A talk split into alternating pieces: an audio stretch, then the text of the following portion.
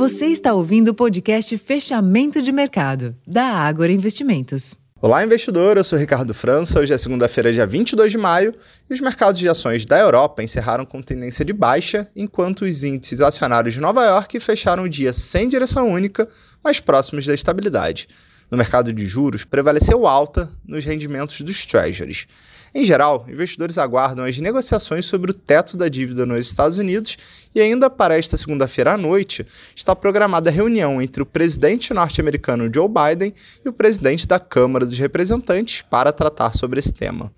No Brasil, a semana começou com alguma indefinição nos mercados, com a queda das principais commodities, minério de ferro e petróleo, pesando no desempenho das blue chips Vale e Petrobras.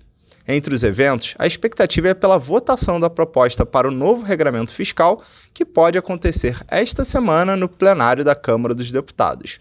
Voltando aos negócios, o Ibovespa oscilou entre altas e baixas, mas fechou a sessão dessa segunda-feira em queda de 0,5%, cotado aos 110.213 pontos.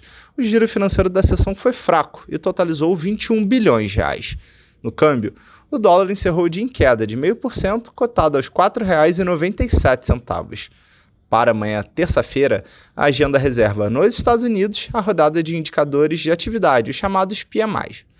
Para mais informações, acesse o relatório Fechamento de Mercado completo, disponível em nosso site e também em nosso aplicativo. Eu vou ficando por aqui, uma ótima noite e até amanhã.